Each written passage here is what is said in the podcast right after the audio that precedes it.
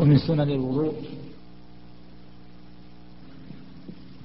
وهي في, المبا... وهي في اللغة الطريقة وفي الاصطلاح ما يثاب على فعله ولا يعاقب على تركه ويطلق أيضا على أقواله وأفعاله وتقريراته صلى الله عليه وسلم وسمي غسل الأعضاء على الوجه المخصوص وضوءا لتنظيفه المتوضئ وتحسينه. السواك وتقدم أنه السنة بسم الله الرحمن الرحيم. السنة ما يشرع فعله قال سنة أو يشرع تركه قال سنة ليس بواجب اصطلاحا. عند الفقهاء السنة ما كان مشروعا لكنه دون الواجب والمكروه ما كان منهيا عنه لكنه دون المحرم. وتطلق السنة على سنة الرسول صلى الله عليه وسلم. القولية والفعلية والتقديرية كلها يقال لها سنة. يطلق عليها الحسنة وتطلق السنة أيضا على ما درج عليه النبي صلى الله عليه وسلم وأصحابه. من أهل السنة والجماعة. وسنة المسلمين طريقهم الذي درجوا عليه من توحيد الله والإخلاص له واتباع شريعته. هذا سبيل المسلمين وسنة المسلمين. لكن عند الفقهاء إذا أطلقوها في مقابل الواجبات يعني مستحب كالسواك والوضوء على مع كونه على طهارة والبدء بالسلام وما أشبه ذلك مما قال يطلق عليه له وهو كثير. الوداع باليمين في الأكل إلى غيرها. نعم. ومن سنن الوضوء السواك وتقدم أنه يتأكد فيه ومحله عند المضمضة. من سنن الوضوء السواك ومحل عند المضمضة. يستحب المؤمن عند المضمضة يستاك كما يستحب له يستاك عند بدء الصلاة. نعم. استاك عند المضمضة. هل له أن يزيد على الثلاث تنظيف الفم السواك؟ ما في حد محدود السواك المضمضة ثلاثة لكن السواك ما في حد محدود. أقول ما في السواك حد محدود يستن. كان النبي يستن كثيرا عليه الصلاة والسلام. ما في حد محدود. نعم. لأنها بدل الوضوء بدل غسل الفم. بدل الوضوء. نعم. نعم. بعد غسل اليدين؟ ثلاث غسل اليدين سنة. نعم. وغسل وغسل كفين ثلاثا من النوم. نعم. وغسل كفين ثلاثا في أول الوضوء ولو تحقق طهارتهما. هذا السنة. أن يغسلهما ثلاثا قبل أن يتمضمض نعم. ويجب غسلهما ثلاثا بنية وتسمية من نوم ليل ناقض لوضوء أما إذا كان قد قام من نوم الليل فإن يجب غسلهما. لأن الرسول أمر بذلك. يستغل النوم ويغسل يديه ثلاثة. قال فلا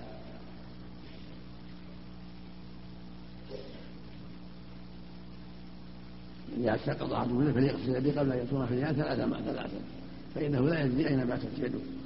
وهذا الصواب فيه أنه للأمر. الأمر للوجوب والنهي للتحريم.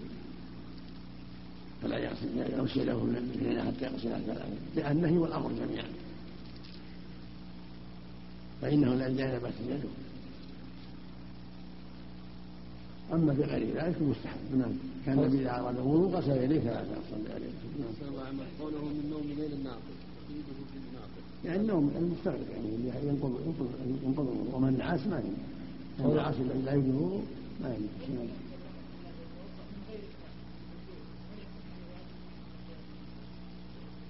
هو الظاهر. عام نعم. يغسلها ثلاثة قوله أحسن بنية وتسمية نعم.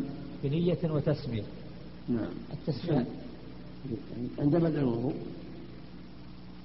التسمية عند بدء الوضوء كافية. نعم.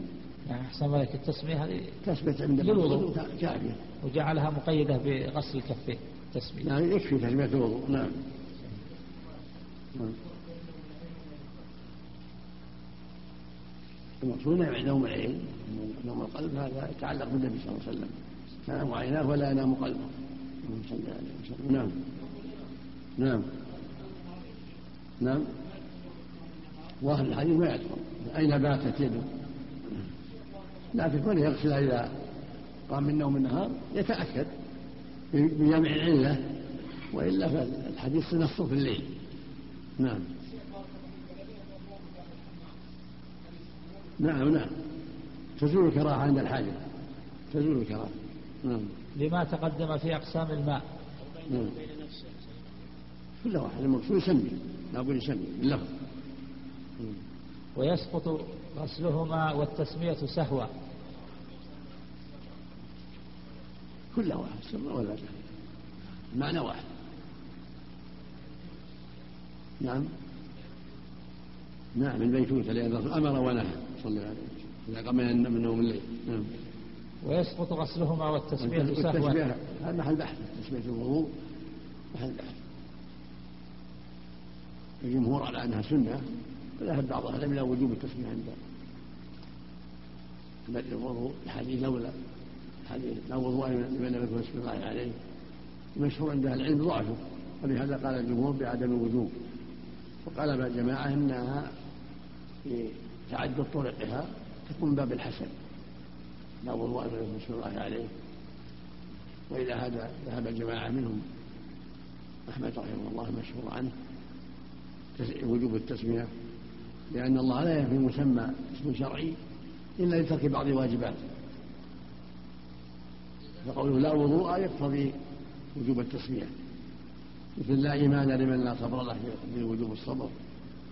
لا يؤمن أحدكم حتى يحب لأخيه ما في نفسه يقتضي وجوب المحبة. لا يؤمن من لا يأمن الجار والبوائق هذا كذلك فنفي الإيمان يجب وجوب ذلك الشيء لنفي من أجله فهكذا نفي الوضوء. لو صح يقتضي وجوب التسمية ولهذا قال من؟ قال بوجوبها معلقا بالتصحيح ابن كثير رحمه الله في التفسير. ذكر أن مجموعة طرق يجعل الحديث مراتب الحسن لغيره فعلى كل هذا أحوط أن يسمي إن لم إن لم يجي فهو متأكد عند عند بدء الوضوء. نعم. التأكد والعناية الاحتاط نعم.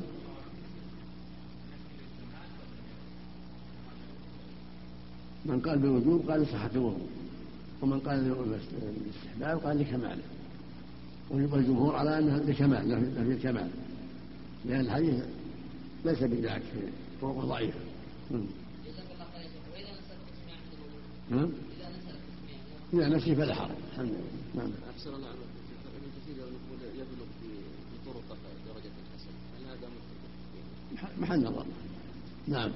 ويجب ويسقط غسلهما والتسمية سهوا نعم. وغسلهما لمعنى فيهما. نعم إذا, إذا ترك ذلك سهوا سقط. تسمية تسقط سهوا. نعم. وغسلهما لمعنى فيهما فلو استعمل الماء ولم يدخل يده في الإناء لم يصح وضوءه وفسد الماء. وغسلهما. وغسلهما لمعنى فيهما. فلو استعمل الماء ولم يدخل يده في الإناء لم يصح وضوءه وفسد الماء. لم يصح ولو ولو ولو فلو استعمل الماء ولم يدخل يده في الإناء لم يصح وضوءه وفسد الماء. أما العلة فالله أعلم بينها قال أين ماتت يده؟ بين العلة النبي صلى الله عليه وسلم. العلة بينها صلى الله عليه وسلم. أما فساد فساد الماء فالصواب أنه لا يفسد الماء لأن الماء طهور لا يفسد لا ينجس شيء. واليد من بنجسة. فلا يفسد الماء لكن خالف السنة. لا يجوز له يغمس يده في الإناء ولا يغسل يديه من أن يغسلها ثلاثا. ولو من الكباس المزبوز يغسل يديه ثلاثا. قبل أن يبدأ في الوضوء. تنفيذا لأمر النبي صلى الله عليه وسلم وحذرا مما نهى عنه عليه الصلاة والسلام. لكن كون يفسد الماء لا الصواب لا يفسد الماء.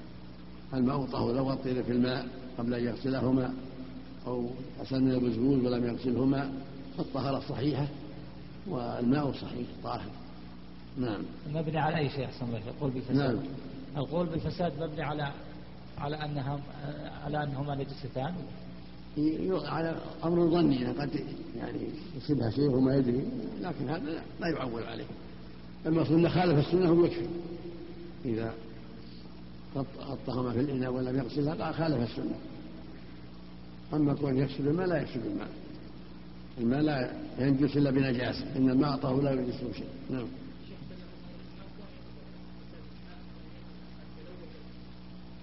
ما في ما في شيء يقينها تلوثت فإنه لا يدري أن نبات يده. ما في يقين أن التلوث بنجاسة نعم. يعني لا يدري أن باتت يده لمعنى لبيان معنى العلة. الله هذا هو الله جعلها النبي علة صلى الله عليه وسلم. نعم.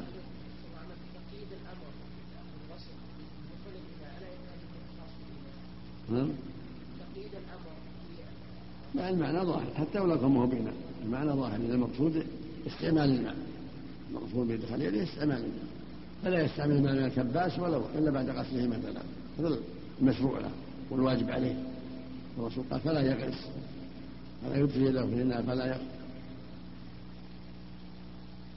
يغمس يده في الإناء. اللفظ الآخر فليغسل يديه قبل أن يوكلهما نعم. نعم.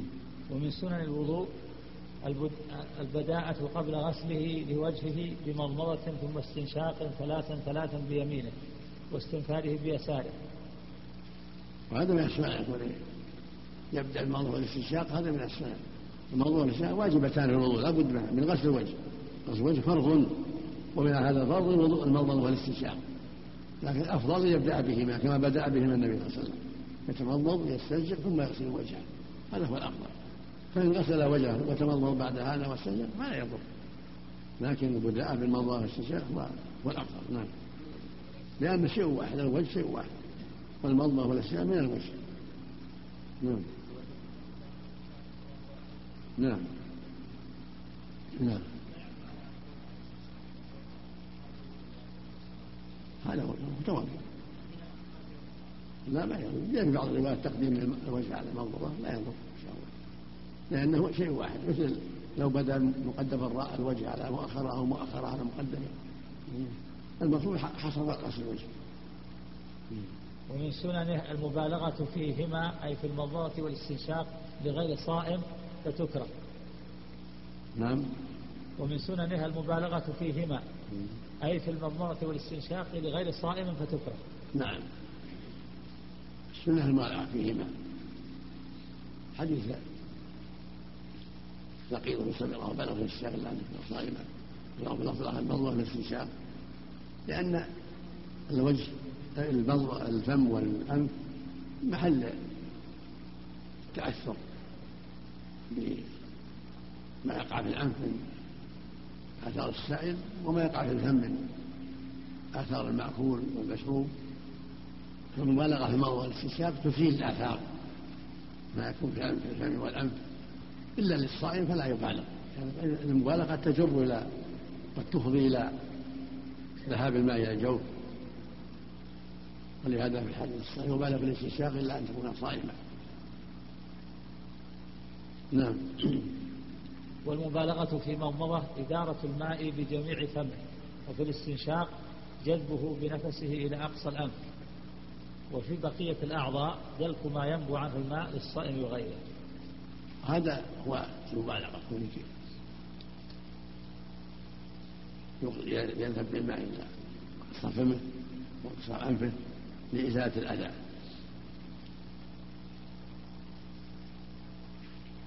إلا الصائم مثل ما تقدم.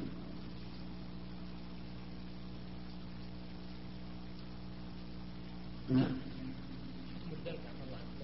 مستحب وهم وهم لازم وإن ذاك فهو مستحب كما في بعض الروايات يدرك ذراعيه وإلا المقصود إسباغ الماء إمرار الماء. أسبغ الماء هو يعني أمر الماء على الأعضاء. أسبغ إسباغه مرور الماء على الأعضاء فلو أدخلهما في الماء وأخرجهما بنية الوضوء كفى الدلك لا لا يجب هو الصار هو الصار نعم وجوب الوجه ثم اليدين ثم الرأس ثم الرجلين. كما رتبه الله. نعم. نعم. نعم. إيش؟ غسل غسل الجنابة؟ ما في التفصيل الغسل ما في التفصيل نعم. يجوز بغير نعم. نعم.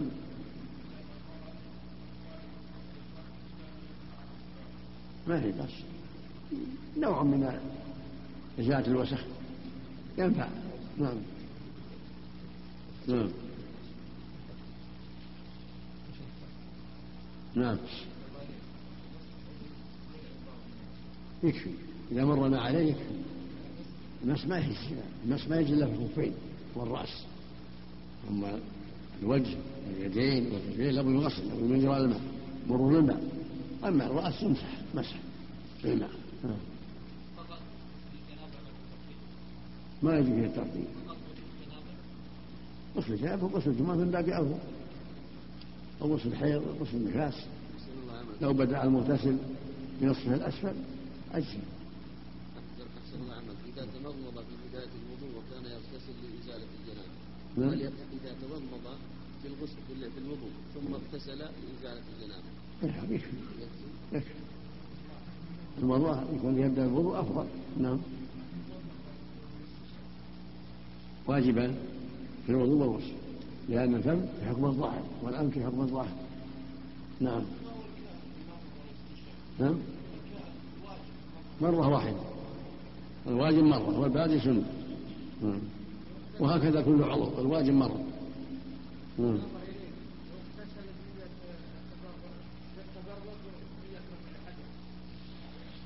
بالنيتين بالنيتين؟ ماشي ما يضر. ما دام من نيتين ماشي. نوى يغتسل عن الجنابة ويعتبر ها؟ هذا نية الجنابة ها؟ الأصغر ورتب الوضوء هذا ما يصير لابد يرتب الوضوء الوجه ثم اليدين ثم مسح الراس ثم إذا فعل الترتيب وحمله على هذا أمران الوضوء والتبرد لا بأس ثم يصب الماء على بدنه بس لا ما يصح لابد من الترتيب يعيد الصلاه ويعيد الوضوء.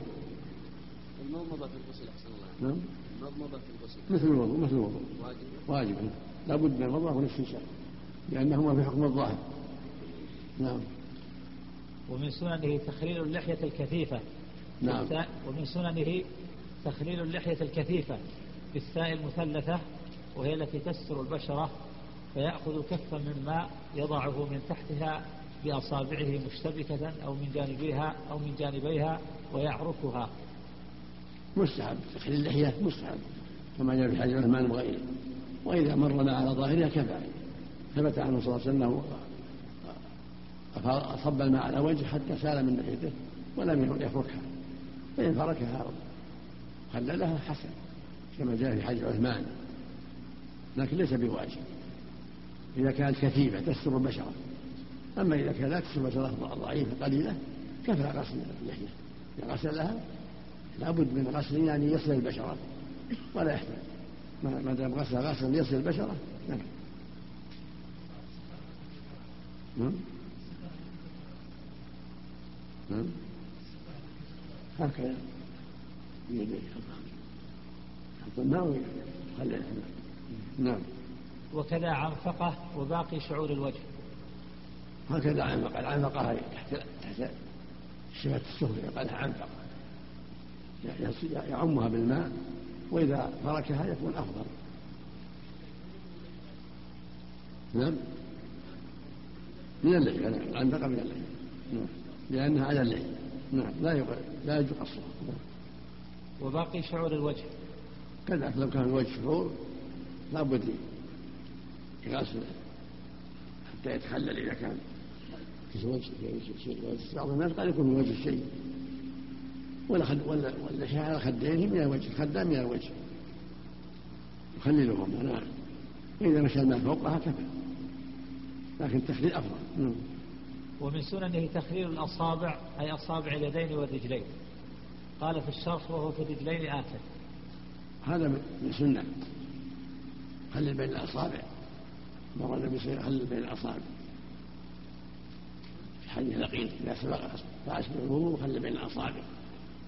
لأن قد ينبو عنها الماء قد ينبو الماء عن الأصابع فيخلل أصابع الرجلين واليدين والرجلين أشد لأن قد يكون فيها وسخ. فيعتني بتحليل الأصابع حتى يعمها الماء.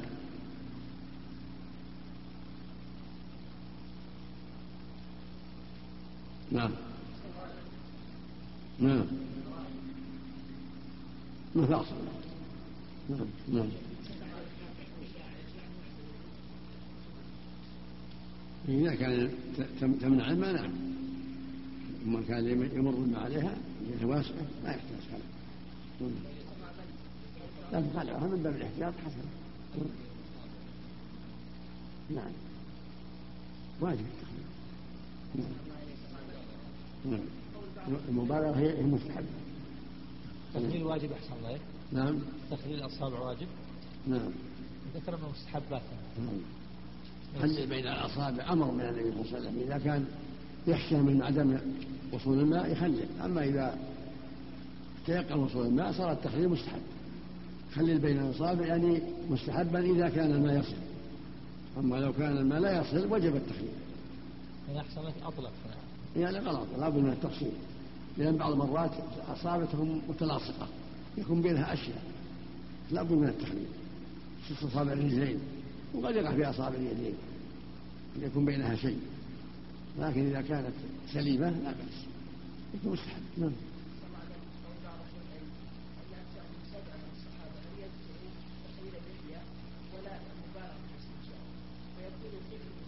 مستحب مستحب. مستحب. تحريم مستحب. نعم. الدلك أحسن الله الدلك في الغسل والوضوء مستحب. نعم. الدلك. نعم. دلك دلك الأعضاء. مستحب الدلك مستحب. نعم. وليس بواجب. في الغسل والوضوء. نعم. وليس بواجب. لو خشي جاء في بعض النبي الحديث النبي كان يجلس ذراعيه صلى الله عليه وسلم. فلا بأس اذا دلك من باب الاستحباب. لكن غالب غالب فعل النبي صلى الله عليه وسلم ليس فيه دلك. يمر الماء فقط. لأنها أرفق المسلمين فمرور الماء يكفي إذا دعت الحاجة للدلك فلا بأس. في الغسل كذلك. في الغسل كذلك. إذا مر الماء كفى. على البدن كله. وإن وجد فيه أشياء تحتاج إلى الدلك ذلك كان محل فيه طين فيه عجين فيه أشياء يزيلها يدلكها حتى تزول.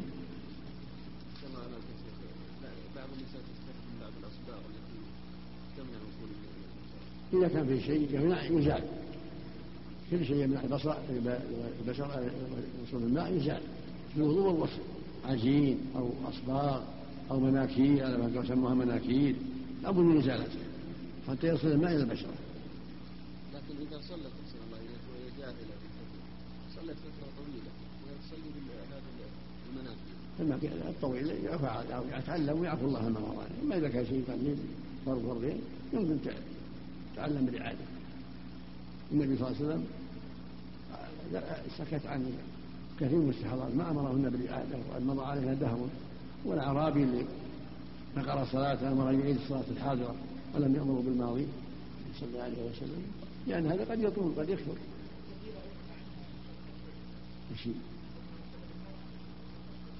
إذا كان فرض أو فرضين أعيد من باب التحليل ومن باب الحث على الاستقامة.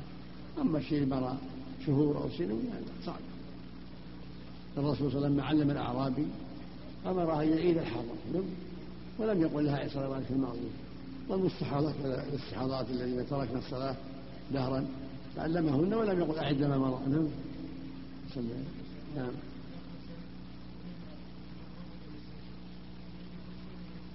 المرضى نفس الشيء بس. بنية الجنابة. والعيا ما ما يجب الترتيب ولا موالاة في الغسل نعم. الوضوء يعيد الموضوع على الاستنشاق بس الوضوء يعيد الجميع الوضوء يعيد. نعم.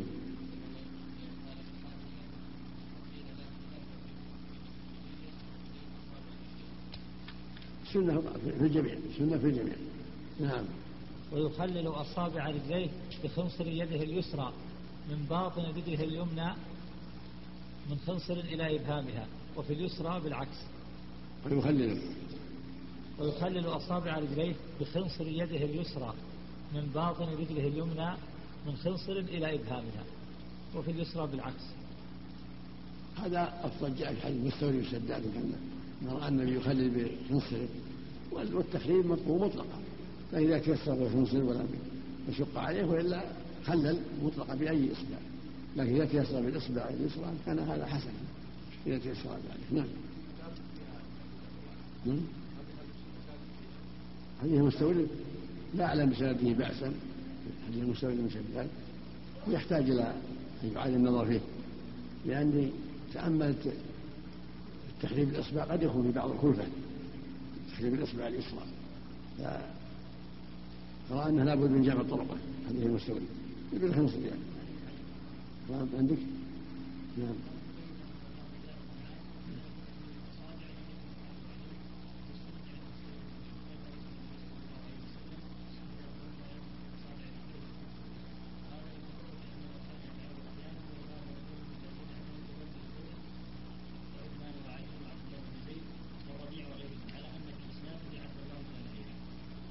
يراجع يدفع غالب الأحاديث التي جاءت ليس فيها ذكر تخليل بالإصبع وأنا جربته فيه في التعب في مشقة. التخليل يكون باليد كلها باصابع كلها. أما تخصيص الإصبع الخنصر فيه بعض المشقة. والظاهر والله أعلم عدم صحة حديث المستورد أما جملة الأحاديث التي جاءت في صلاة النبي ليس فيها ذكر التخليل بالخنصر إنما فيها عموم غسل اليدين وغسل الرجلين. وذكر حديث النقيض خل بين الأصابع ولا فيه بكذا ولا بكذا. المقصود التخليل بينها الحمد لله. يا عبد الله؟ نعم. تاخذ حديث المستورد نعم. يقول في اليسرى بالعكس. نعم. يقول في اليسرى بالعكس يعني بخنصر يده اليمنى.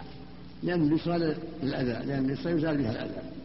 لا أحسن الله. يقول في اليسرى بالعكس يعني الأولى يقول بخنصر يده اليسرى. وفي اليسرى بالعكس. يعني بخنصر يده اليمنى لا يبدأ من من من من الإبهام يعني إلى الخنصر ويبدأ من الخنصر إلى الإبهام يعني اليسرى بخنصر يده اليمنى واليمنى بخنصر يده اليسرى. نعم. اليسرى بخنصر يده اليمنى واليمنى بخنصر يده اليسرى. هذا معنى قوله بالعكس. شو اقرا اقرأ عبارته ويخلل أصابع رجليه بخنصر يده اليسرى من باطن رجله اليمنى من خنصر إلى إبهامها. من باطن. من باطن. رجله اليمنى من خنصر إلى إبهامها إيه؟ وفي اليسرى بالعكس. بالعكس من الإبهام إلى الخنصر. يعني. ولا كلها بخنصر من الإبهام إلى الخنصر. كلها بالخنصر إلى كلها بالخنصر اليسرى نعم. نعم.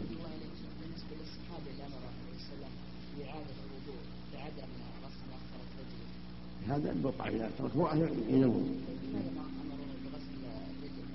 لأن لابد من الموالاة لابد من موالاة الوضوء طال مدة أعاد الوضوء كله لأنه لابد موالاة أن يكون غسل الرجل مواليا لغسل مسح الرأس ليس بينهما مسافة.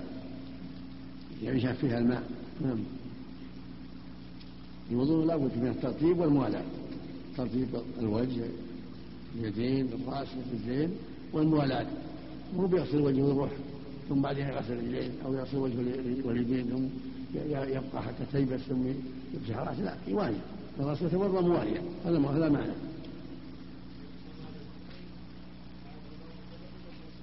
نعم.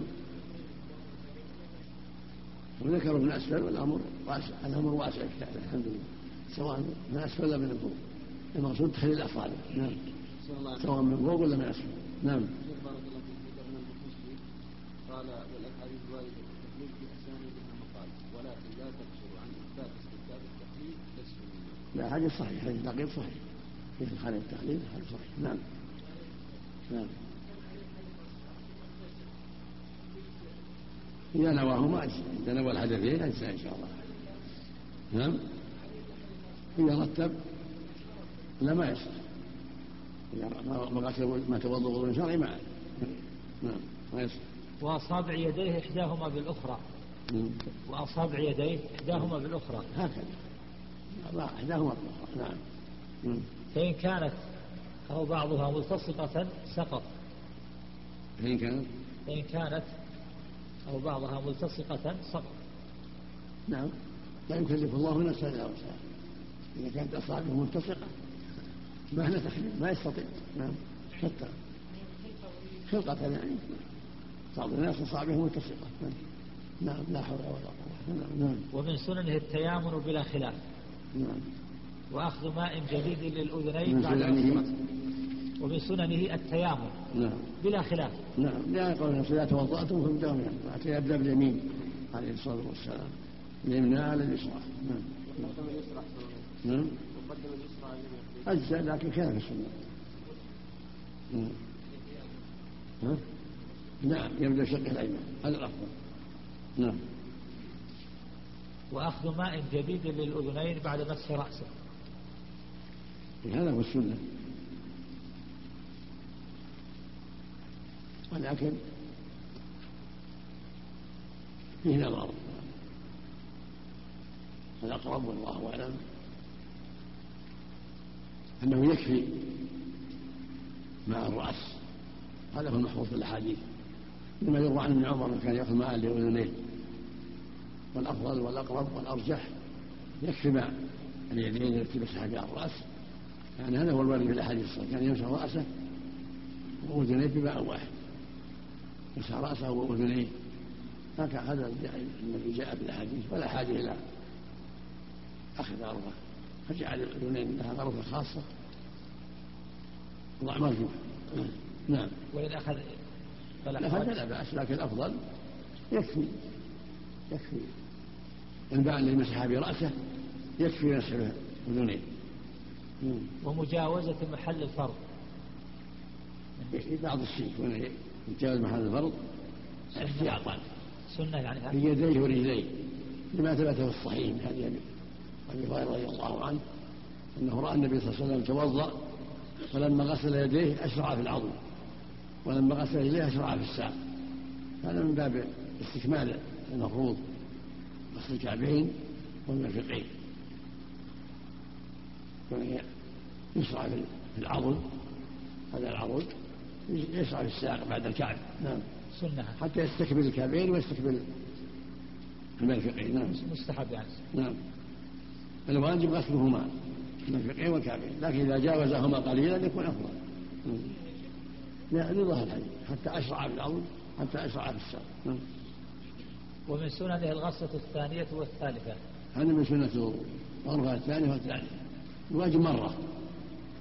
صحيح النبي عن النبي صلى الله عليه وسلم البخاري بن عباس إن النبي صلى الله عليه وسلم توضأ مرة مرة ومرتين مرتين وثلاثة ثلاثة إذا عم الأعضاء بالماء مرة كفى.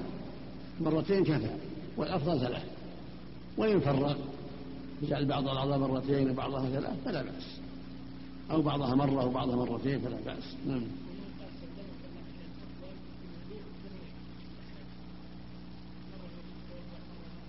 مع الافضل ثلاثة إذا تيسر هو الافضل ثلاثة ثلاثة إذا تيسر. نعم. وتكره. من فعله يبين الجواز صلى الله عليه وسلم. يبين على الجواز ولا قد يكون خفي عجل قد يكون يبين للناس إن هذا هو الواجب. إذا فيؤجر إذا أراد التبيين نعم. إذا اكتفى على بعض الأعضاء على الواجب مرة. بعضها على ثنتين بعضها على ما في ما في حرج. ما في حرج. الله واسع الحمد لله. نعم. لا بد منه. الناس ياخذ ماء جديد غير ماء جديد نعم. نعم. لا لا حديث الصحيح ما فيها إلا مسحة واحدة مثل ما قال أبو داود رحمه الله. حديث الصحيح كلها ما فيها إلا مسحة واحدة مسح الرأس. نعم. وتكره الزيادة عليها. نعم. ويعمل في عدد الغسلات بالأقل. نعم. وتكره الزيادة عليها. يعني على الثلاث. ويعمل في عدد الغسلات لا بالأقل يمكن أن يزيد على الثلاث حديث من زاد فقد أساء وتعدى وظلم وهو ابو داود وغيره لا بأس به. يفيد الحذر. يقتصر على ثلاث فاقل ثلاث غسلات يعني. نعم. ظاهره التحريم. تعدى وظلم لكن ينبغي المؤمن أن يتوقع أن يتوقع ذلك. نعم. ويعمل في عدد الغسلات بالأقل. نعم. ويعمل في عدد الغسلات بالأقل يعمل إيش؟ في عدد الغسلات بالأقل يعمل؟ إي نعم. نعم. ويعمل في عدد الغسلات بالأقل إيش؟ يشك في العدد. لا شك في إيش؟ ويعمل في عدد الغسلات بالأقل بعده؟ ويجوز الاقتصار على الغسلة الواحدة. يعني لا شك هذا. بعضها موهمة المعنى إذا شك يعني. إذا شك يبني على الأقل. الناس شك في غسلة اثنتين ولا ثلاث كمل ثلاث. غسلة واحدة وثنتين يكمل. هذا الأفضل. من باب الكمال. مثل ما في الصلاة وغيره يعمل بالأقل نعم. ويجوز الاقتصار على الغسلة الواحدة والثنتان أفضل والثلاثة أفضل منهما كما تقدم. الواجب مرة والثنتان أفضل والثلاث والكمال. نعم. نعم. نعم. العموم الغسلة في عمق العضو هذه غسلة. ثم إذا عاد يعني من الوضوء غسلة مو بالغرفة. المقصود العموم العضو يعمه بالماء هذه غسلة ثم يعمه ثانية ثانية ثم يعمه ثالثة ثانية. سواء بغرفة أو بغرفتين أو بأكثر. ويجوز ولو غسل بعض أعضاء الوضوء أكثر من بعض لم يكره. ولو ولو غسل بعض أعضاء الوضوء أكثر من بعض لم يكره. مثل ما تقدم غسل صلى الله عليه وسلم وجهه ثلاثة ويديه ثنتين ثنتين فلا حرج. لو غسل بعض أعضاء ثنتين وبعض أعضاء ثلاث لا حرج. نعم نعم إلا إلا الرأس مسحة واحدة. الرأس مسحة واحدة نعم.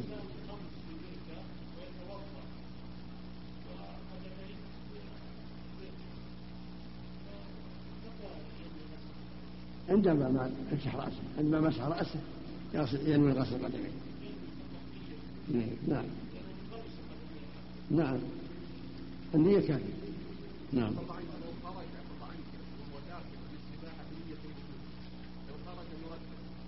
كذا يكفي إذا خرج مرتب كذا. خرج بيديه وأخرج رأسه ثم خرج يديه ثم مسح رأسه ثم أخرج يديه من الباب. نية الوضوء كفى على ما بالنية. نعم.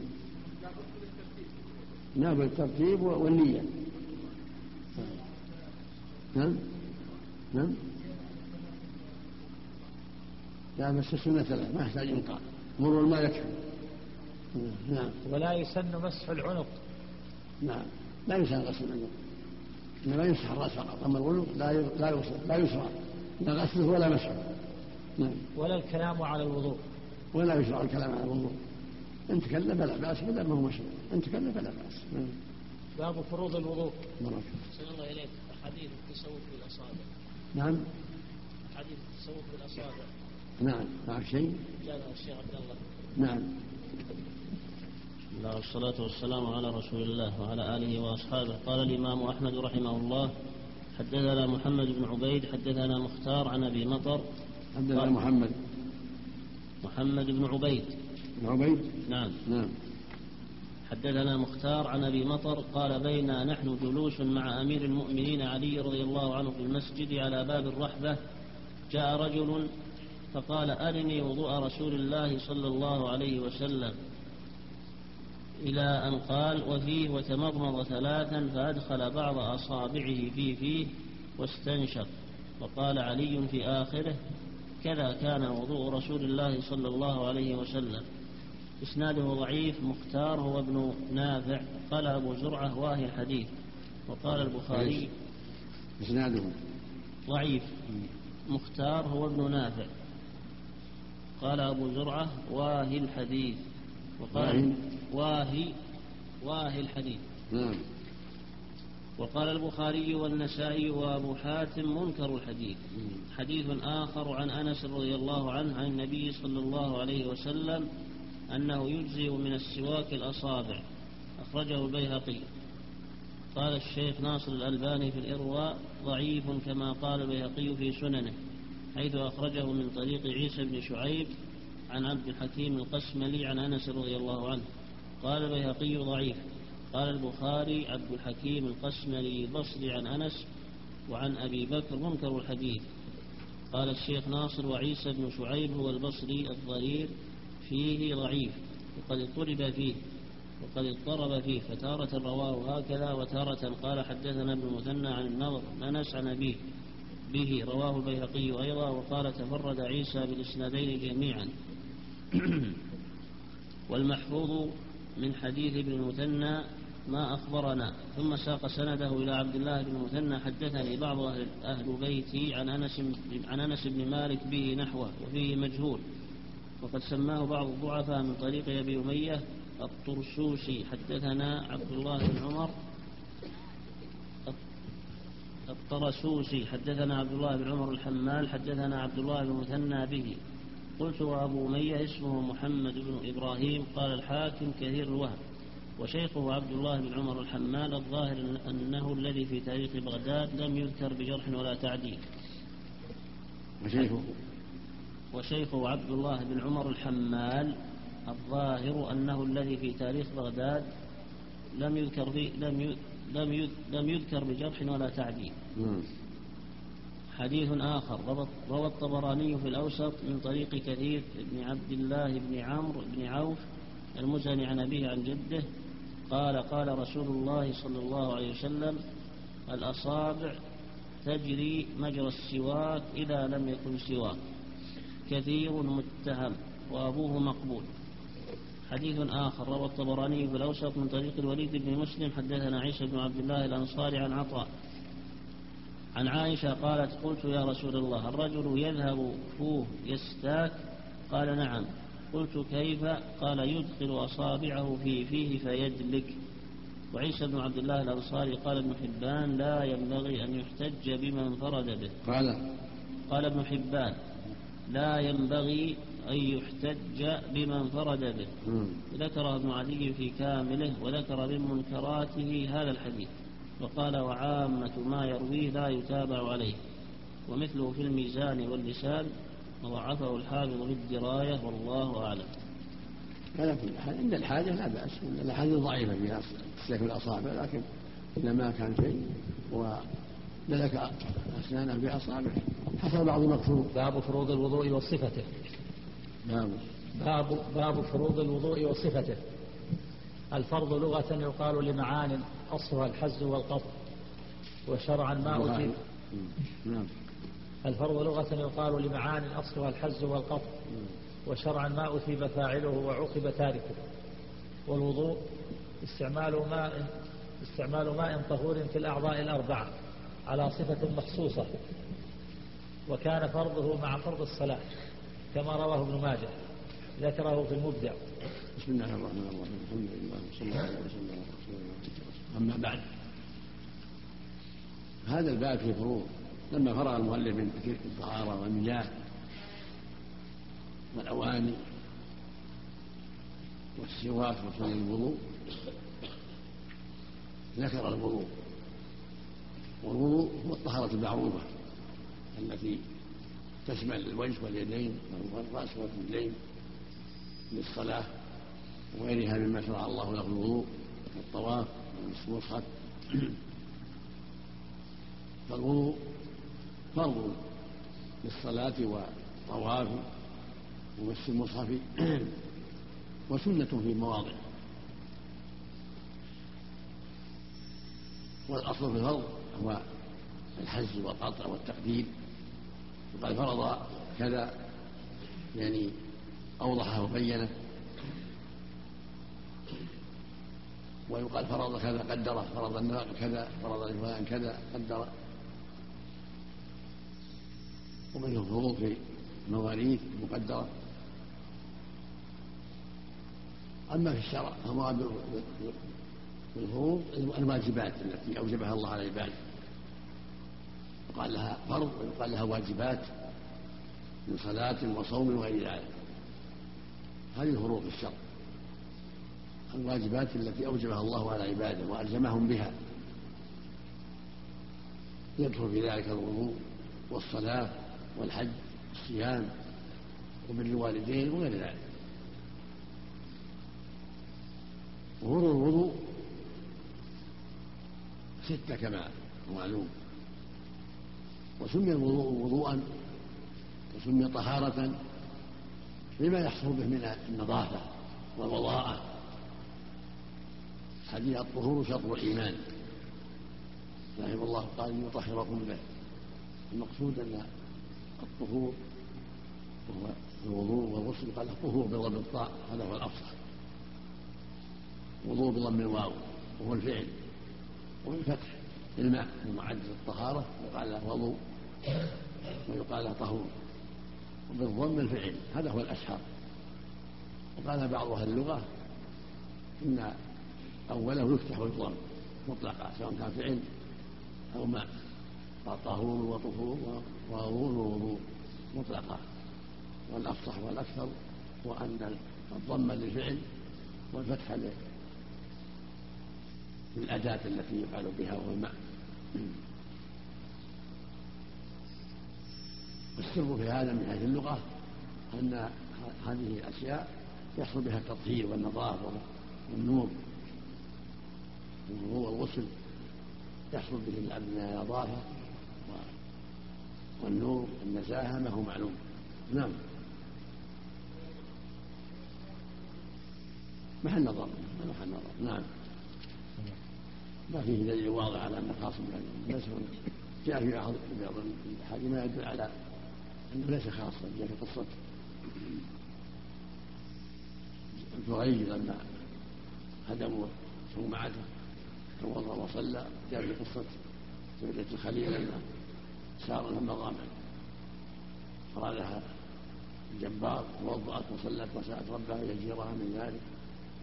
يروى عن النبي قال وهو وضوء الأنبياء من قبلي وأنه عام قال بعضهم أنه خاص بهذه الأمة وليس هناك دليل واضح على الخصوص. نعم. نعم. نعم. والوضوء استعمال ماء طهور في الأعضاء الأربعة على صفة مخصوصة. هذا هو الوضوء شرعا.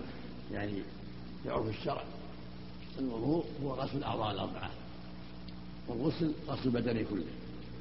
والوضوء غسل الأعضاء الأربعة شرعا. الوجه واليدان والرأس والرجلين. هذا الأعضاء. غسل الوجه واليدين وغسل الرجلين ومسح الرأس. هذا هو الوضوء شرعا. نعم. وكان فرضه مع فرض الصلاة. كما نعم. رواه ابن ماجه. فرضه مع فرض الصلاة أن الله فرض الصلاة وفرض معه. الوضوء نعم. ذكره في المبدع نعم. وفروضه ستة. أحدها غسل الوجه. لقوله تعالى فاغسلوا وجوهكم والفم والأنف منه أي من الوجه لدخولهما في حده. فلا تسقط المضمرة ولا الاستنشاق في وضوء ولا غسل لا عمدا ولا سهوا الفرض الأول الوجه غسل الوجه. وهذا محل إجماع الله يقول سبحانه يا أيها الذين آمنوا إذا قمتم إلى الصلاة فاغسلوا وجوهكم. والآية تبين وتقرر ما قال ما هو معلوم. الشريعة من الوضوء. مع إذا من آخر ما نزل ولكنها مقررة للوضوء وموضحة له. والوضوء قد فرض قبل ذلك في دهر طويل.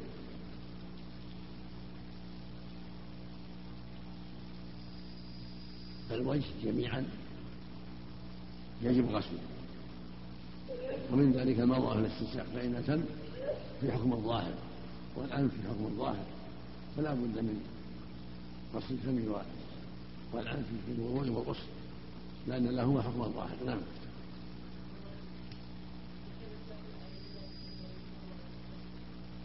نعم. نعم.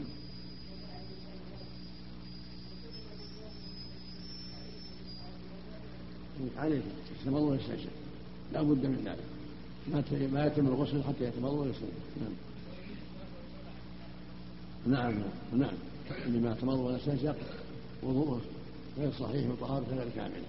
يعيد. يعيد الصلاة نعم. والثاني غسل اليدين مع المرفقين. بقوله تعالى وأيديكم إلى المرافق. الفرض الثاني غسل اليدين مع المرفقين في الآية الكريمة. ولفعله صلى الله عليه وسلم وهو المبلغ عن الله والمعلم قد أمرنا أن نطيعه ونتبعه وهو المعلم لنا لقد كان لكم في رسول الله أسوة حسنة قد توضأ كما أمره الله وأمرنا باتباعه في كل شيء. فلا بد من غسل اليدين بعد غسل الوجه. نعم.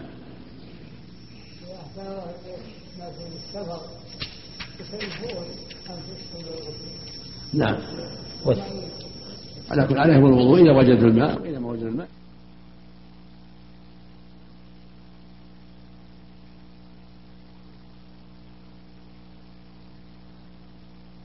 من الرأس رواه ابن ماجه. والواجب مسح الرأس أيضا وهو الفرض الثالث لأن الله قال وامسحوا برؤوسكم ففعله النبي صلى الله عليه وسلم. فوجب أن نأخذ بذلك تأسم به وسلم من هذه لأنه معلم وما آتاكم الرسول خذوه وما نهاكم عنه فانتهوا لقد كان لكم في رسول الله أسوة حسنة. مثل ما قال في الحج خذوا عني ما صلوا كما رأيتموني أصلي. فكما توضأ نتوضأ والواجب مسح جميع الرأس مع الأذنين كما فعل عليه الصلاة والسلام. نعم. ضعيف نعم. لكن العمدة على فعل النبي صلى الله عليه وسلم. نعم. بعض الناس عندما يمسح الرأس والأذن أيضا يمسح الرقبة؟ هل هناك دليل؟ الرقبة لا ما تمسح الرقبة. مو مشروع. بس الرقبة لا غير مشروع. نعم. الله نعم. يعلم إنه مو مشروع. قول بعضهم أن البال التبعيد لا غلط. ما تأتي بالبال في اللغة البال الإنصاف ما هي التبعيد. هذه منه صلى الله يقول المؤلف في المنظومة والاستنشاق لا عمدا ولا سهوا. هل هناك من فرق بين العمد والسهو؟ يعني لا لا, لا يسقط لو تركها سهوا لا تسقط عنه. مثل لو سهى ونسي الصلاة لا تسقط. متى ذكر يفعل. متى لو لو سهى ولم يصم. يذكر عليه الصوم فريضة الفرض لا يسقط عمدا ولا سهوا. فلو نسي ولا تمضمض ولا استنشق لم يصح الوضوء.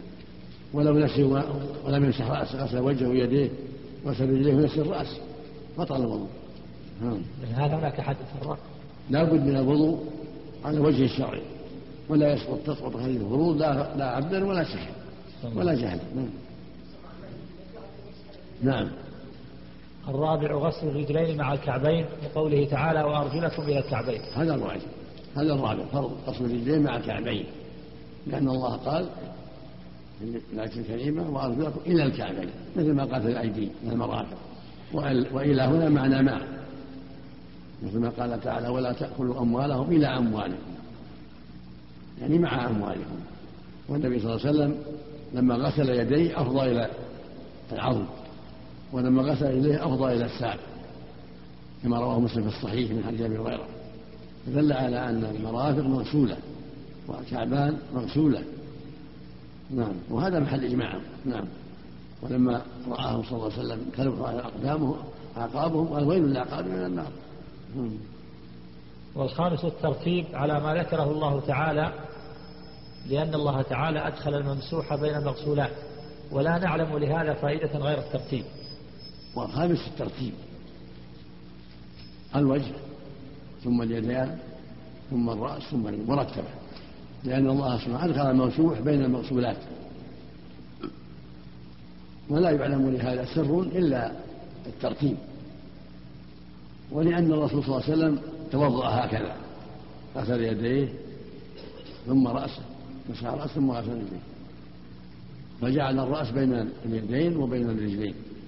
فوجب أن نفعل كما فعل.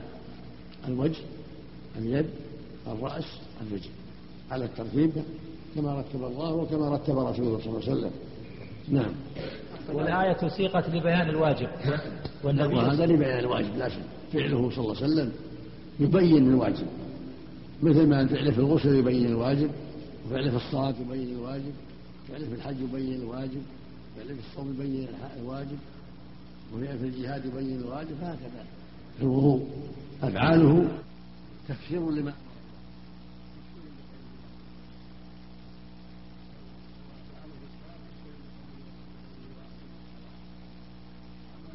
تفسير لقوله ولله ولله على حج البيت. وتفسير وصومه تفسير لقوله كتب عليكم الصيام وهكذا. من خالف الترتيب له ولا؟ من صح من قدم بطل وضوءه. والنبي صلى الله عليه وسلم رتب الوضوء وقال هذا وضوء لا يقبل الله الصلاة إلا به. يروى عنه أنه قال هذا وضوء لا يقبل الله الصلاة إلا به. وفي سنده ضعف. لكن العمدة على فعله صلى الله عليه وسلم. نعم. نعم. الوجه شيء واحد نعم.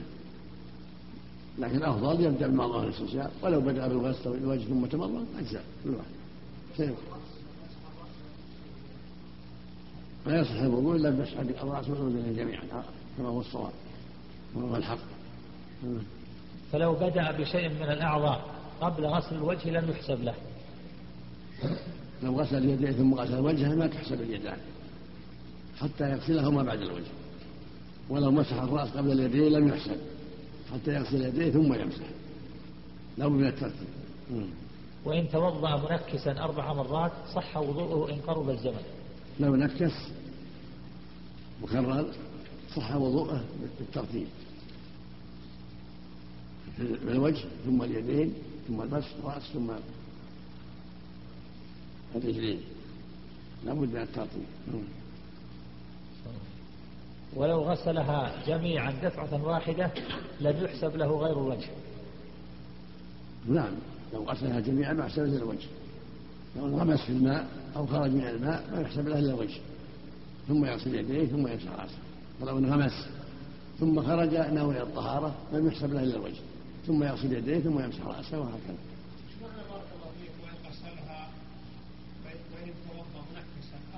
يعني بدأ بالرجلين ثم الرأس ثم اليدين ثم الوجه.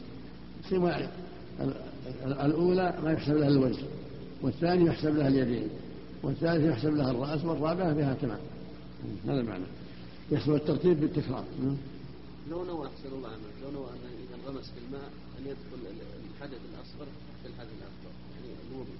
إذا نواهما جميعا لكن أجزأ إذا نواهما جميعا على الصحيح شيء وإن انغمس ناويا في ماء وخرج مرتبا أجزأه وإلا فلا.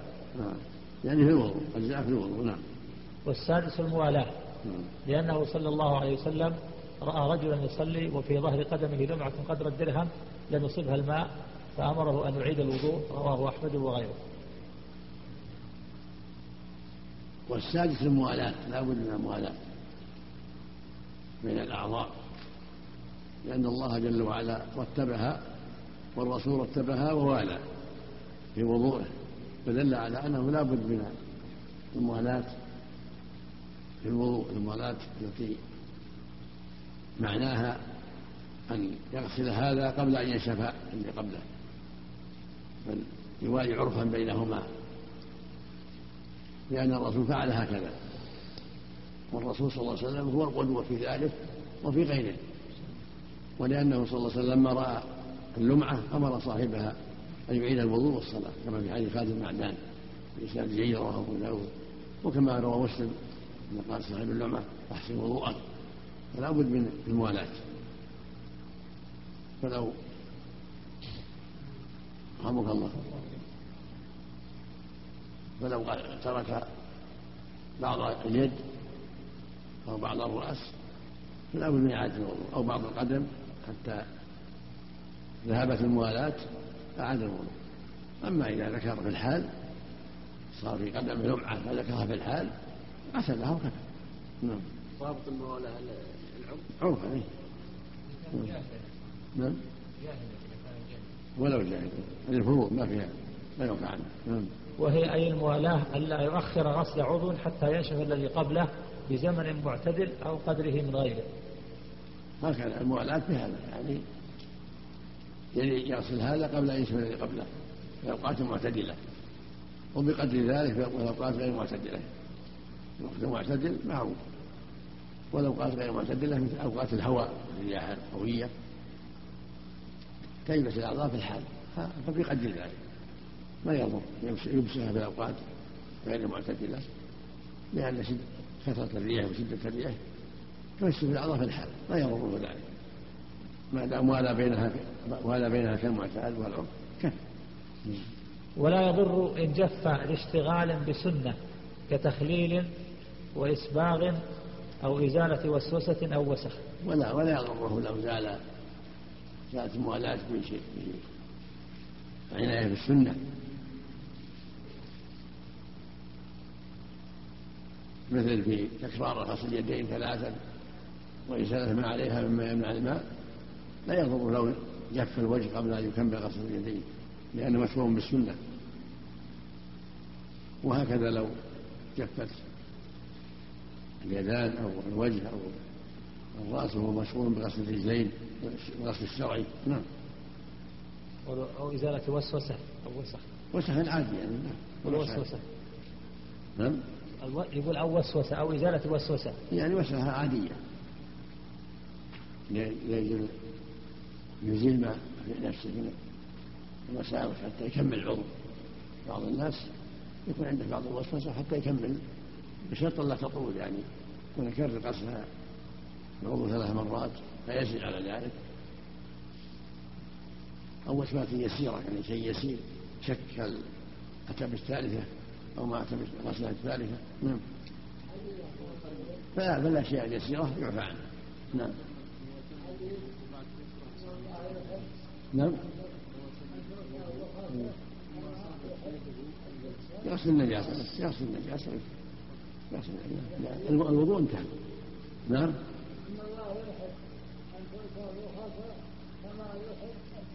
نعم. اللهم صل الحمد لله. نعم.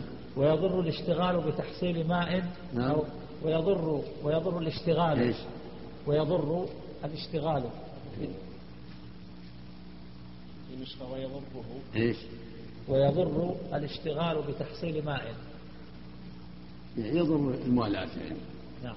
يعني يقطع الموالاة الاشتغال بالماء دوره إذا طال عن العادة يعيده من أول. إذا وجد الماء يعيده من أول. نعم. أو إسراف أو نجاسة أو وسخ لغير طهارة. أو إشراف كذلك. أو وسخ لغير حاجة الطهارة. إذا طال حتى نشفت الأعضاء يضر يقطع الموالاة وغسل النجاسة كذلك. النجاسة لما لها تعلق بالوضوء نعم. وسبب وجوب الوضوء الحدث. هذا سببه سبب الوضوء والحدث. من ريح أو بول أو أكل لحم الإبل أو مس الفرج ونحو ذلك من النواقض. هذا سبب الوضوء وموجبه هو الحدث نعم. ويحل جميع البدن كجنابة. يحل الحدث من البدن في الجنابة وفي الوضوء أعضاء الوضوء. فإذا اغتسل زال الحدث وإذا توضأ زال الحدث. نعم.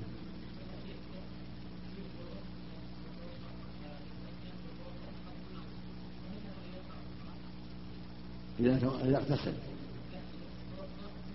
لا لا ما لابد من من الغسل الجنوب لا يقرأ حتى يغتسل نعم.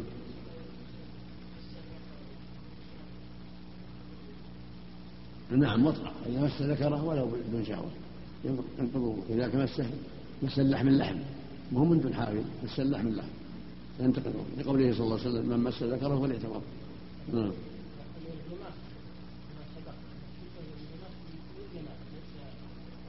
نعم.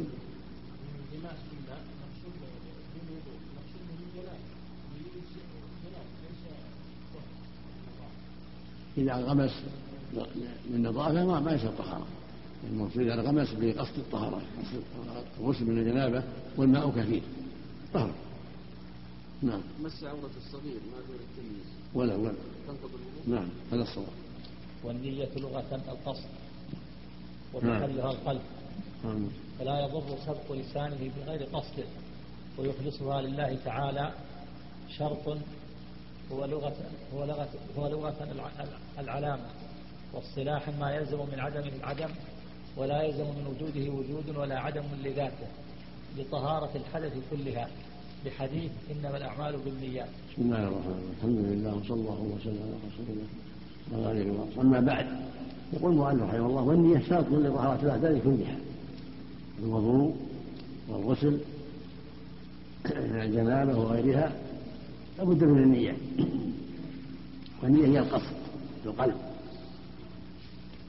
ولا يشرع التلفظ باللسان. فإن محلها القلب والتلفظ بها بدعة. وما كان النبي صلى الله عليه وسلم الصحابة يتلفظ بالنية بل ينوي بقلبه الوضوء الغسل الصلاة ولا يقول نويت كذا وكذا. كقوله صلى الله عليه وسلم إنما الأعمال بالنيات وإنما لكل امرئ ما نوى. شرطه الطهارة. والشرط العلامة والمراد الشرط في الأحكام الشرعية ولم يلزم من عدمه العدم ولا يلزم وجوده وجوده ولا عدم لذلك. فإذا فقد الشرط فقد المشروع فالطهارة شرط والنية شرط. إذا صلى بدون نية لم تصح الصلاة. صلى بدونها بدون طهارة لم تصح الصلاة.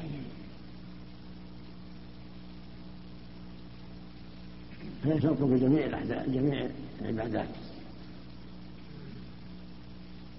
نعم. وبهذا يعلم أن ما يفعله بعض الناس ونويت أن أصلي كذا نويت أن أطوف أنها بدعة لا أصل. وإنما محل النية القلب. فلا يقول نويت أن أطوف نويت أن أسعى نويت أن أن أطهر. لا لأن القلب القلب يكفي هذا هذا هكذا فعل النبي صلى الله عليه وسلم والصحابة. نعم. إذا قال أنا عندي وسواس بارك الله فيك. أريد أن أتلفظ حتى ولو ولو. يجاهد يتعوذ بالله من الشيطان يترك الوسواس. ويكفي قلبه. القلب يكفي. نعم. نعم. نعم. نعم. شيء. نعم.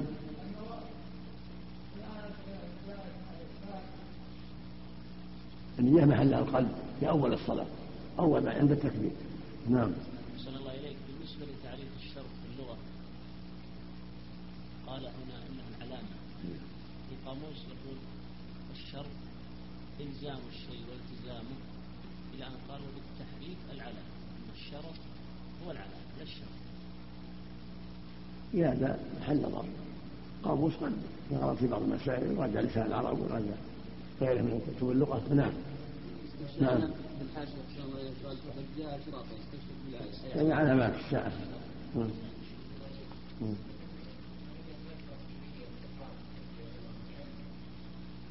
يكفي يكفي قلب القلب يكفي. والتلفظ لبيك عمره أو لبيك حجه مستحب. سنة. والنية تكافي. نعم. نعم. نعم. نعم.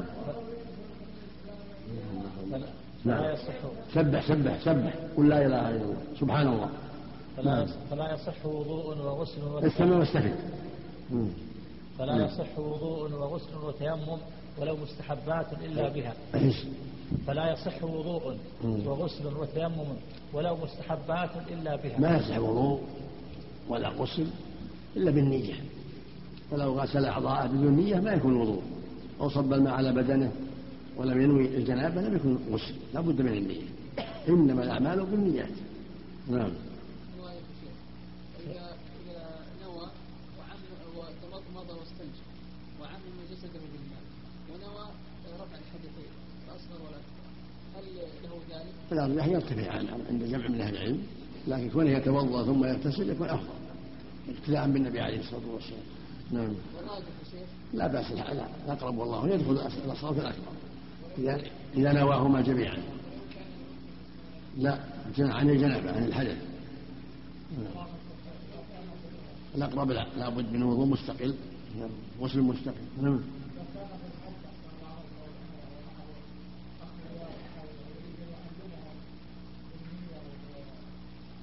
التعليم شيء التعليم غير التعليم يعلمه لكن بس يعلمه إن النية محلها القلب نعم.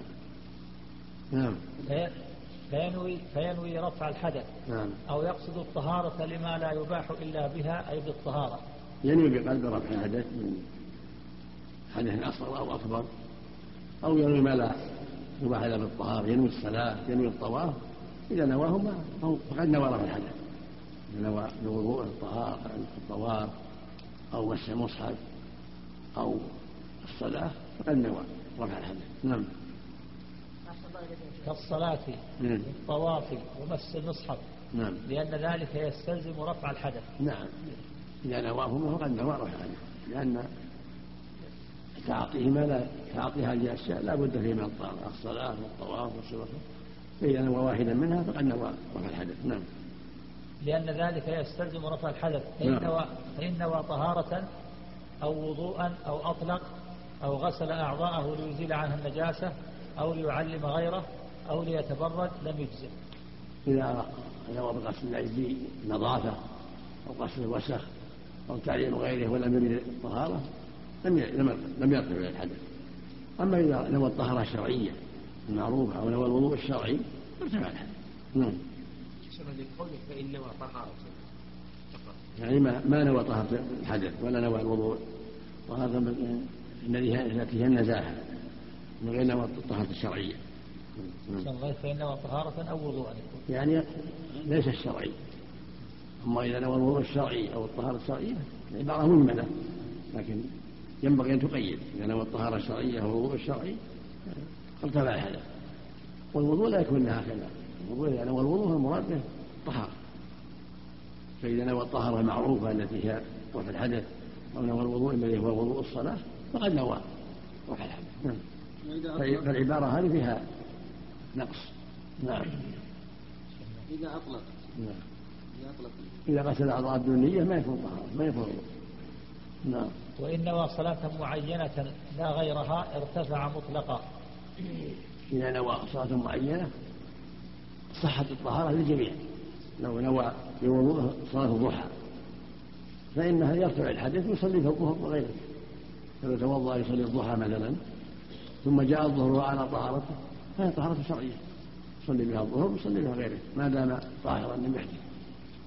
أو نوى الطهارة مسح المصحف الضحى يقرأ المصحف الضحى ثم جاء الظهر وهو على طهارة طهارة شرعية كامل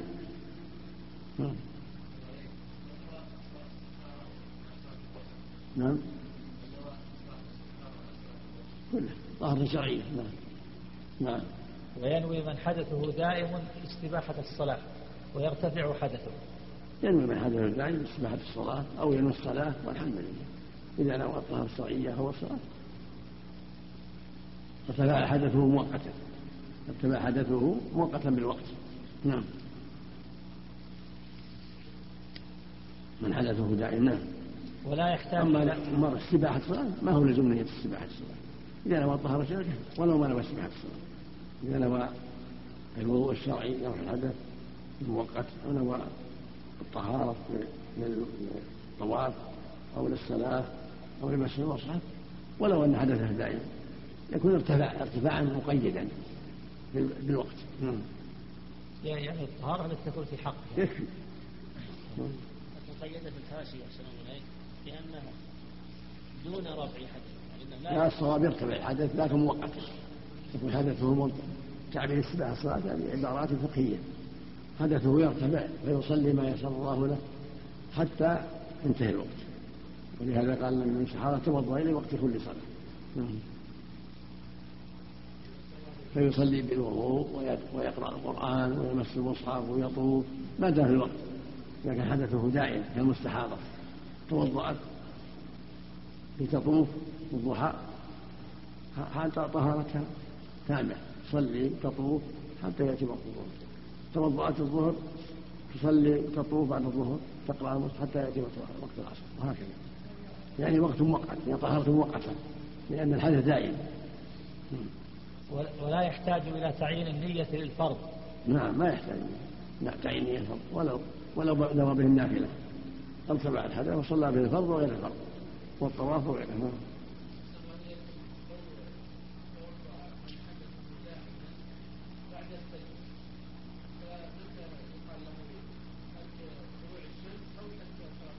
لا انتهى الوقت. طلع الشمس. نعم. الصواب. مثل الوضوء يرفع الحدث هذا الصواب. كالماء. إذا تيمم من الظهر وجاء العصر وهو على طهارته يصلي في العصر هذا الصواب. الله جعله طهورا. وأتى الأرض مسجدا وطهورا. نعم. الله إليك. رجل خلع سنا وأوصاه الدكتور بعدم إدخال الماء إلى فمه 12 ساعة يتيمم عنه يتوضأ وإذا كمل الوضوء يتيمم بنية الفم. عن المضمضة نعم. نعم.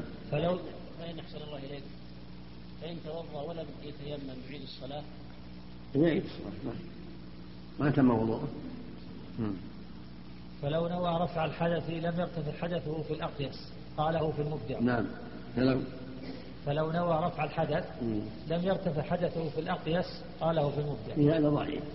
والمبدع ضعيف. والصواب يرتفع لكن ارتفاعا مؤقت. في حدود الوقت كما بينه النبي عليه الصلاة والسلام. نعم. يعني يريدون النية تكون لاستباحة الصلاة. نعم. يرتفع يرتفع ارتفاعا مؤقتا في الوقت. نعم. ولهذا يصلي ويقرأ مصحف مصحف ويطوف ما دام في الوقت. ما دام حدثه دائم نعم. يعني السبب في هذا قوله لا يرتفع لأنه الخلف لفظي أقول خلف لفظي لأنه حدث دائم سواء سميناه السباحه وسميناه الله تكلف أقول خلف لفظي المهم أنه مرتفع. وأنه يصلي بهذا الوضوء ما يحتاج للطهارة في ذلك الوقت حتى ينتهي الوقت. من من طواف وصلاة ومسح مصحف نعم.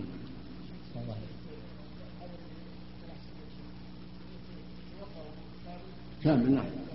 يتوضأ وضوءا كاملا ويتيمم بالنية المنظرة بعد ذلك. نعم. كيف يتيمم يضرب وجهه ويديه يضرب التراب وجهه ويديه بنية الفم عن الفم يعني. وهكذا لو كان في يده. علة ولم يغسلها يكمل أو في رجله يده علة ولم يغسلها إذا كمل الوضوء ويلبس يتيمم. يتيمم يمسح وجهه بالتراب ويديه نية عن العضو الذي لم يغسله. لكن لابد أن يمسح الوجه واليدين. نعم التيمم هذا التيمم.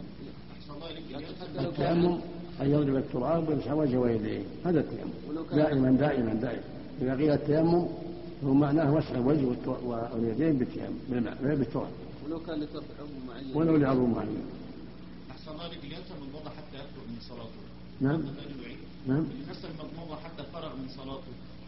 نسيها المضمضة. نسي المضمضة. نسيها يعني؟ نسي نعم. يعيد الصلاة. يعيد الصلاة. يعيد ما ما تم وضوءه.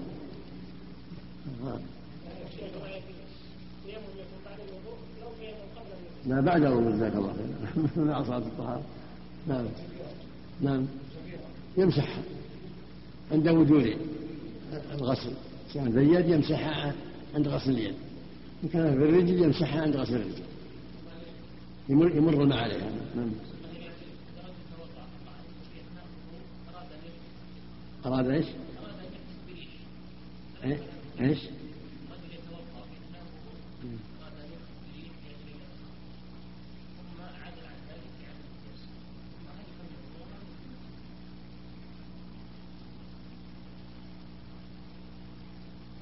الظاهر الوضوء ما ما ما صار شيء. لا ما ما دام ما احدث ما يضر نعم. نعم. إيش؟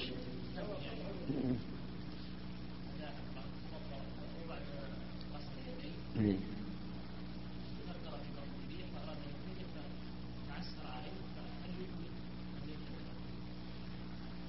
أيوة الظاهر إنه لا يتم استصحاب حكمها هذا ما استصحب حكمها قطعها نعم. يعيد من الأول. نعم. ثم قولهم إنه يتيمم في نعم. قولهم يتيمم عن العضو في أثناء الوضوء. يتيمم بعد فراغ من الوضوء. إذا فرغ يكفي يديه حتى السيطين يكفي بيديه ثم يضرب التراب ويمسح وجهه وكفيه بالنية عن العضو عن الفم أو عن الوجه أو عن اليد أو عن الرأس. ما يتيمم في أثناء الوضوء. نعم. على قول بعض الفقهاء يتيمم في أثناء لا ما يصح ما, ما يمكن في هذا الوضوء. يجي رطبة. شيء طين نعم. يلزم يلزم ان تلبس الاعضاء ثم يتيمم لا مو بس يكفي يديه لأجل التراب لا يصير طين يكفي يديه ووجهه ثم يتيمم.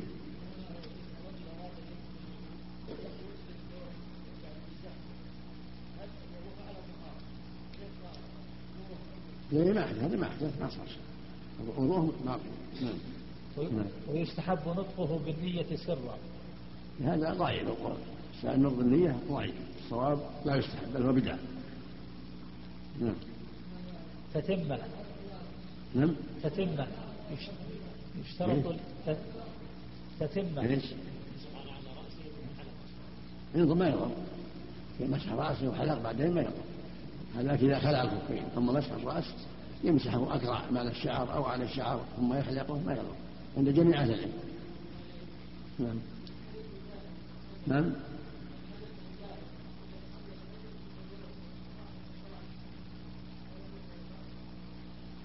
الظاهر إنه بطلوع الشمس انتهى نعم. نعم. تتمة يشترط لوضوء وغسل أيضا إسلام وعقل وتمييز وطهورية ماء وإباحته. وإزالة ما يمنع وصوله وانقطاع موجب. نعم هذا لا بد منه. لا بد من إسلام وعقل وتمييز نية وسوء حكمها إلى كما هو معروف في العبادة. نعم. ولوضوء فراغ استنجاء أو استجمار لا بد من فراغ استنجاء أو استجمار قبله. إذا كان بارد أو تعوض لا بد يستنجي بالماء أو بالاستجمار ثم يتوضأ وضوء الصلاة.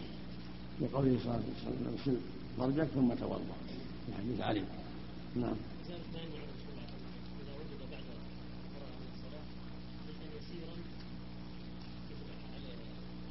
يعيد العضو يعيد العضو الذي قصر به ما دام ممكن ما بعد. ساعة الموالاة يزيل العجين أو غيره يعيد غسل العضو إذا كان يسير يعني يغلب على الظن أن الماء دخل فيه وحصل به هكذا شخص سأل الشيخ عن المضمضة فقال له أنه سنة فامتنع عن المضمضة في شهر رمضان. أثناء الوضوء. ما حكمه المضمضة سنة فرض لا بد منها. ما ما صحت الصلاة. ما صح الصلاة. صلاته ولا وضوء نعم. يعيد كل شهر رمضان؟ نعم. يعيد كل صلوات الشهر بالكامل؟ وسأل شيخ فأفتى له بذلك الظاهر انها فتوى باطلة. ما لها صلاة. الشخص نفسه ماذا يفعل؟ الظاهر يعيد الصلوات التي صلاها بهذا الوضوء. نعم. شهر, كامل نعم. يقول صلى بذلك شهر كامل شهر رمضان كامل.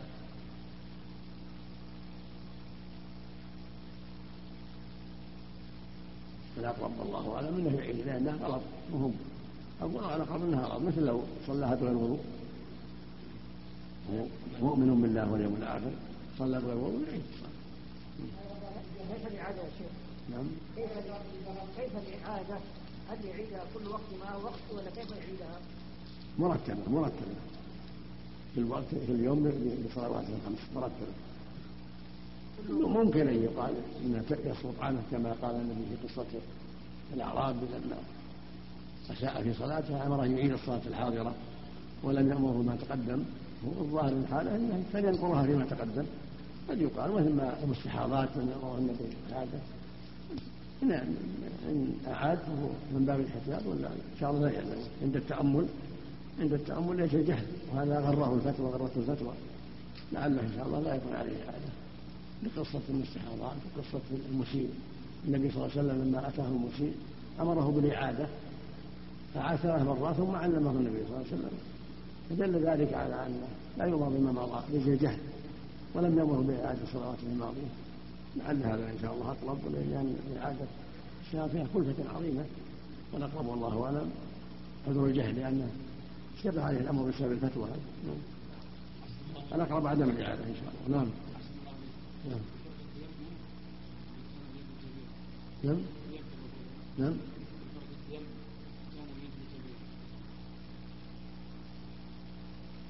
يعني ما مسح عليها ها؟ ما يحتاج تيمم المسح يكفي المسح يكفي على الجبيرة نعم. نعم.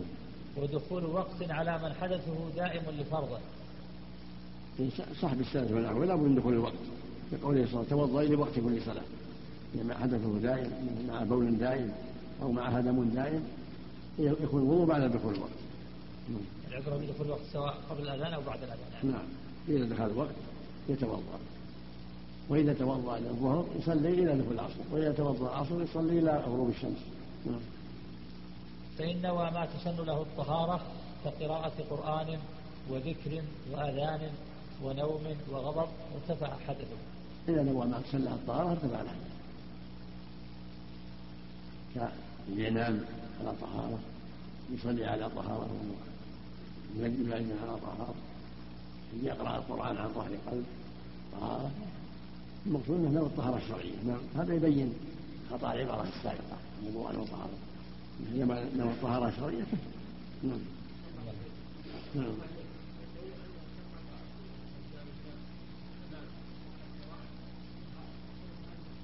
نعم.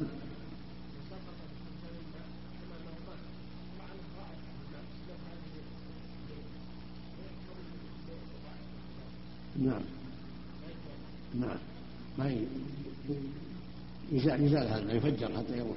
ما دام تغير ريحه الميتة نعم. نعم. أو نوى تجديدا مسنونا. بأن صلى بالوضوء الذي قبله ناسيا حدثه ارتفع, ارتفع حدثه. لأنه نوى طهارة شرعية.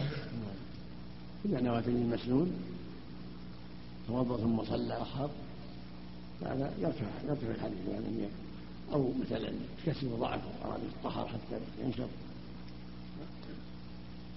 هي يرفع الحدث في الوضوء الشرعي. نعم. ما ما يضر النسيان هذا. نعم. أقول نسيانه ما يؤثر في هذا نعم. الحال نعم. نسيانه للطهارة. نسيانه للحدث. ما يضر. لا. نعم. وإن من عليه جنابة غسلا مسنونا كغسل الجمعة قال في الوجيز نا- ناسيا أجزى عن واجب كما مر في من نوى التجديد إنما غسل مسنونا أجزاء عن واجب إذا كان ناسيا وهذا محل نظر هل يجزي عن غسل الجنابة؟ حاشية هذه حاشية الشيء حاشية حاشية ذلك الشيء هذا الحاشية هنا قوله كما مر في من نوى التجديد لو قال كما مر في من نوى وضوءا مسنونا لكان أولى لكن هذا لكن لكن هذا موافق لكن هذا موافقة لتقييد الوجيز لا لإطلاق المثل في محل نظر يعني الجنابة تحتاج إلى نية. هذا غسل المسنون غسل الجمعة مثلا. أو غسل الإحرام وهو عليه جنابة ما نواه فارتفاع الحدث في هذا محل نظر الله جل وعلا شرع لعباده النية والرسول قال أعمل بالنيات. هذا نوى غسل الجمعة ما نوى الجنابة فالأحوط والله أعلم هو أن يعيد الغسل بنية الجنابة. تعليق. قال في- قال في الإنصاف وإن نوى غسلا مسنونا فهل يجزئ عن الواجب؟ على وجهين. وقيل روايتين. إلى أن قال واعلم أن الحكم ها هنا كالحكم فيما إذا نوى ما تسن له الطهارة خلافا ومذهبا نعم. لا الأحوط والله أعلم الإعادة أنه يأتي الغسل بنيته غسل بنية الجنابة لتحقيق قوله جل وعلا قول النبي الأعمال بالنيات. أما إذا نواهما مسنون ولا يكفي. نوى غسل الجنابة غسل الجمعة كفي والحمد لله. نعم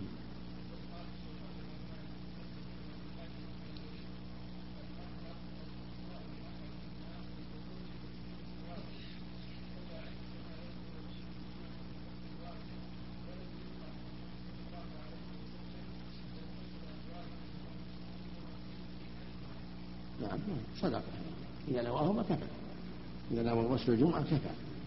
غسل الجنا- الجنابة كفى. أما إذا نوى غسل المسنون الجمعة ناس الحدث الناس للجنابة هذا محل النظر لأن حدث على حدث كبير. أما لو نوى غسل الجنابة لا شك أنه يكفي عن غسل الجمعة. حصل المقصود النظافة والطهارة هذا كله حصل.